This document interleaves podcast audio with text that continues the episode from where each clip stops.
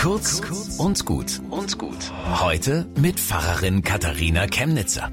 Wie kommt ihr darauf, dass das Gute gewaltlos sein muss? fragt einer. Und ich antworte spontan, wegen Jesus. Er ist eher gestorben, als dass er jemandem seinen Willen aufgezwungen hätte.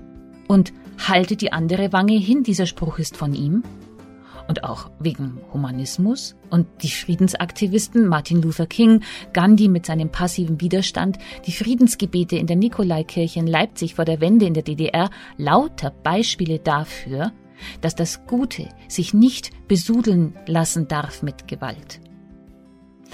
Aber schon Martin Luther hat festgestellt, diese Welt ist halt noch nicht der Himmel.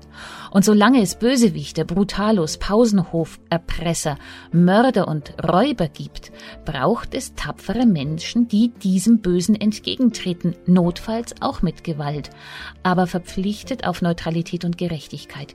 Wie belastend das ist für Polizisten, Soldaten, Richterinnen und Politikerinnen, wie belastend für so viele Menschen, die viel lieber in Frieden leben würden. Tja, das ist der Grund, warum wir Christinnen und Christen beten, dein Reich komme, dein Wille geschehe wie im Himmel und auf Erden.